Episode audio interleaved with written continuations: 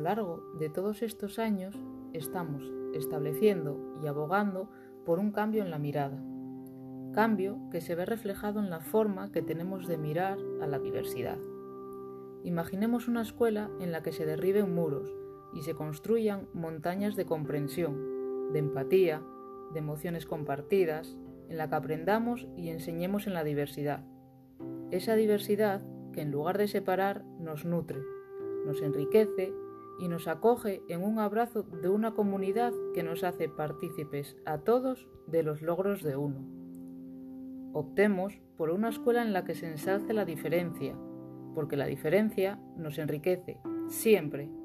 Caminemos juntos por esta aventura que es la educación, que es la vida.